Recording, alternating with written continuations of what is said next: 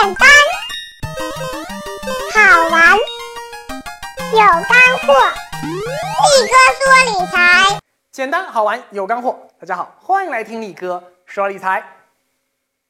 这年头啊，信用卡已经是咱消费者，尤其是我们年轻人最常用的一种消费工具了。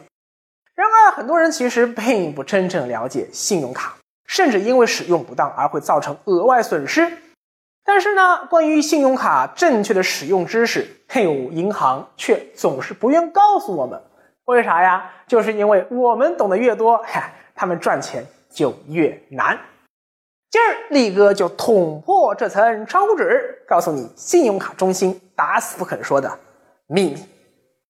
最大最大的秘密在今天，那无疑就是分期还款的真实利率上了。比如说啊，小王啊是个剁手族，啪。他看到喜欢的东西啊，就忍不住买买买。但等到月底信用卡账单来的时候，哟，傻眼了呀！一看上个月信用卡花了一万多块钱啊，我一个月才赚几千块钱工资啊，那怎么办？怎么办？怎么办？这时候啊，就算小王不说，你放心，银行一定会主动打电话建议小王办理信用卡分期还款，把单笔大额债务啊这个压力。分别啊分散到三个月，或者说是六个月，或者十二个月来慢慢偿还。但是啊，呃，利息这东西啊，消费者今天不爱听啊，所以银行啊变聪明了呀，现在普遍换了个说法，叫分期还款免息，只要收一点手续费。然而换汤不换药啊，银行不是活雷锋，不管推销什么业务，最终都是为了赚你钱。还是以小王为例啊。比如说，他这个月信用卡账单一万八千元，哎呦，这么多钱，一下子还不出啊！所以呢，他就申请了十二期的分期还款，也就是分一年一点点还清。根据银行规定啊，每期需要按照消费总金额百分之零点六吧，来这个缴纳分期还款的一个手续费。也就是说啊，他每个月要支付的是一万八千元除以十二，也就是一千五百元本金。以及一万八千元乘以百分之零点六，也就是一百零八元的手续费，总计每月要还给银行一千六百零八元。好，你看这个月利率是百分之零点六啊，不对，应该是月的手续费百分之零点六，折算成年利率就是百分之七点二，对不对？乍一看，哎，这个金额好像不贵哦，对吧？哎，你是不是这么想的？如果你也这么想。那就真的被银行的套路给忽悠进去了，因为手续费的算法和利率不一样。在第一个月，小王占用银行的资金的确没错，一万八千元，支付百分之零点六的手续费，那这算成年化利率的确是百分之七点二，不贵。但到第二个月，他已经还了银行一千五百元本金了，实际上还欠银行一万六千五百元。却还是按照百分之零点六支付手续费，结果你一算，实际年化利率就提高到了百分之七点八五。以此类推，到最后一个月，他实际上只欠银行一千五百元，可还是要以一万八千元的全额本金支付手续费。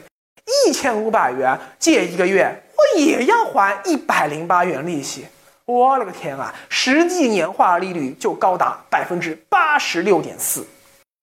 所以要计算信用卡分期还款的真实利率，就要用到平均贷款余额这个概念。就是说啊，把从第一个月到最后一个月实际占用银行的资金加起来，再除以十二个月，这才是你平均每月真实占用银行的资金。这个金额算下来是九千七百五十元。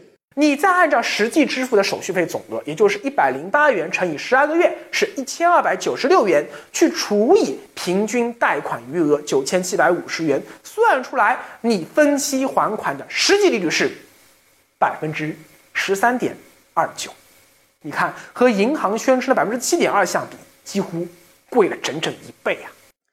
可是银行绝对不会告诉你，分期还款的真实成本比表面数字要高出将近一倍呀！而且呀，一般银行还会规定说，分期还款途中，就算你提前偿还，那手续费仍旧按照原来的计划约定扣除。比如说啊，你原来申请说十二期分期还款，结果呢，半年以后，哎，你手头宽裕了，可以提前还清了。哼，对不起，剩下半年的手续费一分钱不能少。这和房贷提前还款可以省利息不一样。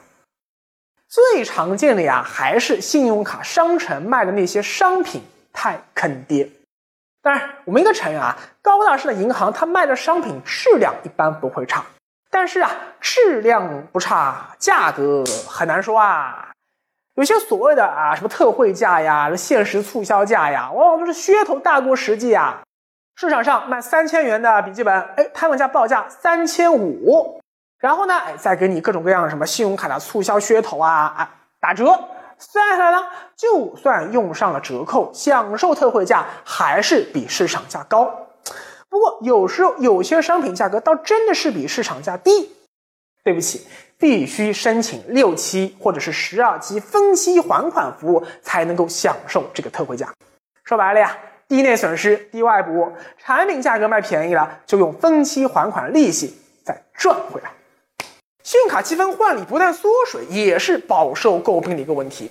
比如说啊，你在三年前消费了三万元啊，刷了三万积分出来，当年可以换一个电水壶啊，但现在一看，哦。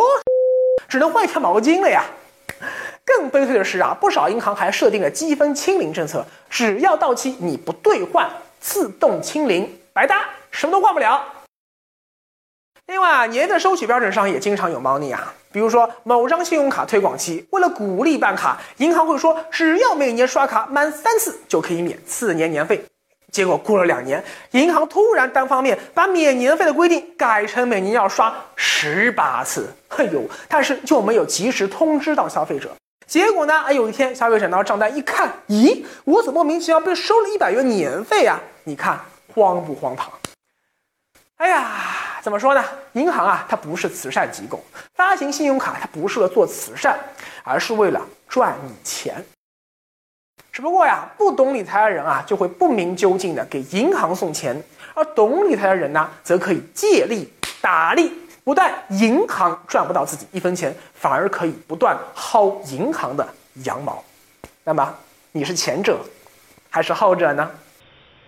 那个我老是忍不住要刷信用卡，这个问题怎么解决？找个有钱男朋友不就行了吗？哦。